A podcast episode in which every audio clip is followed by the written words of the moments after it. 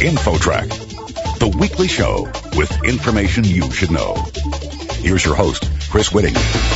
The date December 10th, 1996 might not seem significant or meaningful to you.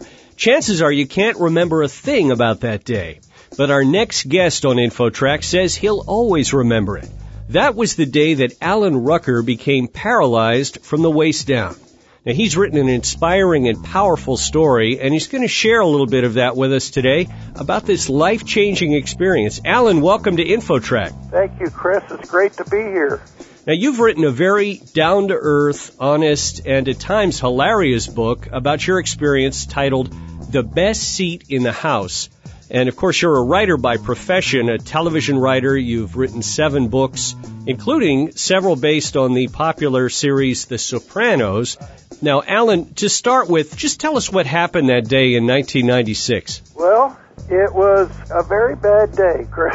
Let's put it that way. I'm a writer in Hollywood, which means I'm unemployed a lot, and I was unemployed that day. Mm-hmm. And I was just lounging around the house, actually, and all of a sudden I felt this powerful pain around my waist, like the worst pain. I think it's the worst pain I've ever had. Mm. It was like a branding iron, kind of branding me right at the waist.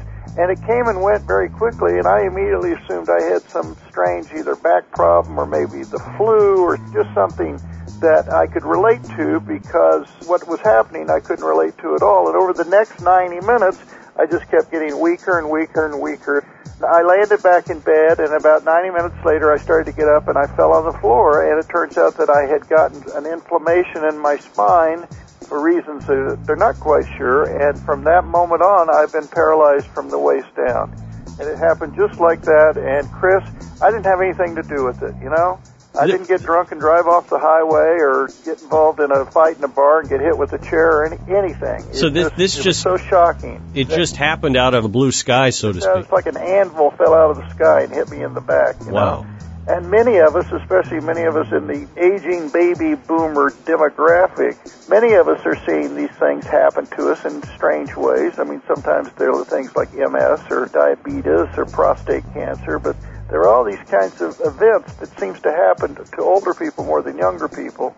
Your life obviously changed in a big way after this happened, and you had to make some big adjustments, not just physically, but mentally as well. Tell us a little about that. Well, you go through, first of all, it's just denial. I spent a good year just saying, well, this didn't really happen, did it? And hoping that I'd crawl in bed one night and wake up the next morning, my legs would work fine.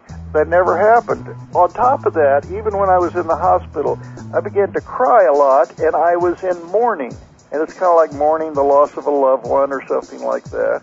That was very liberating, actually. All that crying, mostly by myself at night when no one else was around, mm-hmm. kind of maybe cleared away a lot of other worries or sadness in my life. So that was good too. And then it's just a matter of learning to adjust, in my case, to the world because being paralyzed or being handicapped is actually, and this is going to sound stupid, is very often someone else's problem more than it's your problem. it's someone else's way of reacting to you that kind of makes things awkward rather than, you know, your way of reacting. I don't go around yelling at people like, you know, an angry crippled, you know, and I'm not needy. I don't go around saying, help me, help me. But people, they just have strange reactions to people in wheelchairs. Yeah, you in your book, amusingly, you talk about how not to treat a disabled person, and you give some examples. I wondered if you could share a couple of Well, I those call with us. those crippled do's and don'ts. the thing that people normally do is that they're way too kind. If you're in a mall, for instance, a lot of people just insist on reminding you that you're in a wheelchair. Just in case you forget, right? Mhm. Hey, how's the weather down there? They shout at you a lot. Ugh. And, you know, they're just being friendly, but I usually say, well, the weather down here is fine except for the spittle coming from your mouth.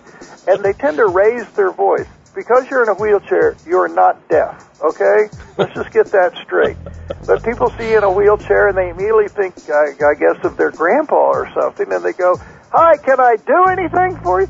And you go, please, don't shout. Don't, don't, don't shout. And never ask a person in a wheelchair in a two-story elevator ride, so tell me, how did it happen? Oh, brother. it's just that people out of nervousness, just try to engage you in conversation and try to help you too much. Here's this thing that this sounds small, but imagine this multiplied by a thousand times. I drive with hand controls. These are special devices for people who have no legs. Mm-hmm. And I have a manual wheelchair, and I kick it into the back of my car, fold it up, and drive down to the store to buy groceries. Right? I get out of the wheelchair, go into the store, pack up with my groceries, and come back. And invariably, as I'm getting back into the car, someone will rush up and say, "Oh, can I help you? Can I help you with that chair? Can I help you with anything?" And they're just being nice, right?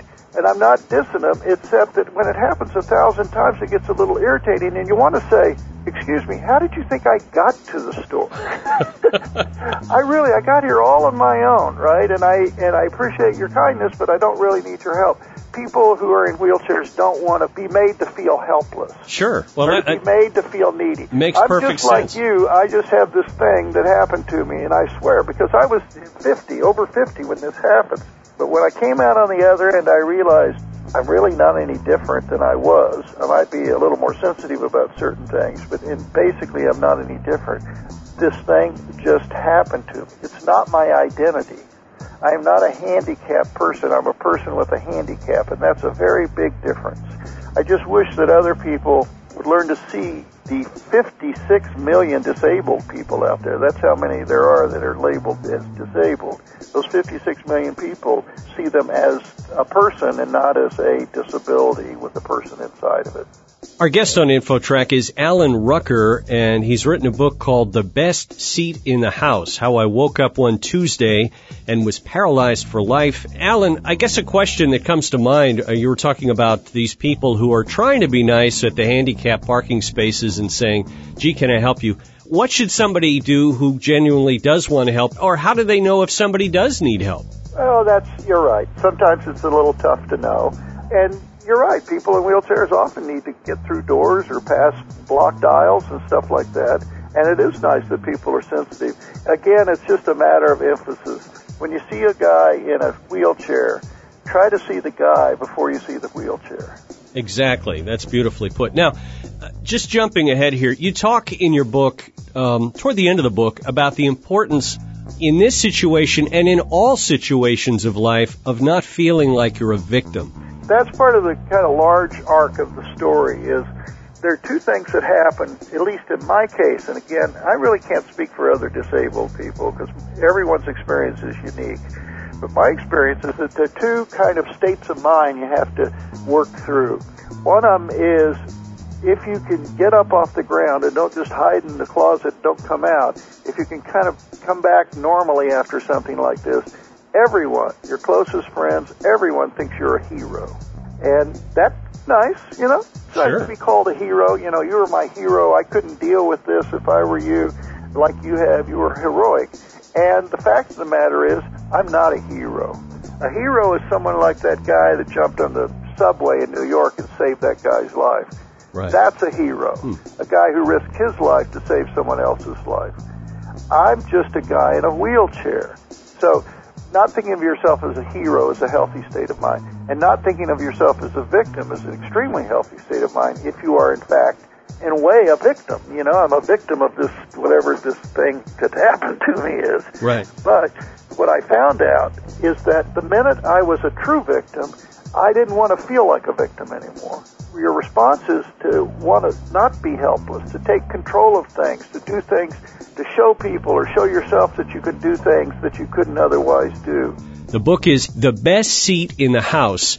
Allen Rucker, thanks so much for joining us on I InfoTrack. Thanks a lot. Nice to talk to you. Next, when you get behind the wheel, what are your odds for survival? Some amazing and frightening statistics are ahead.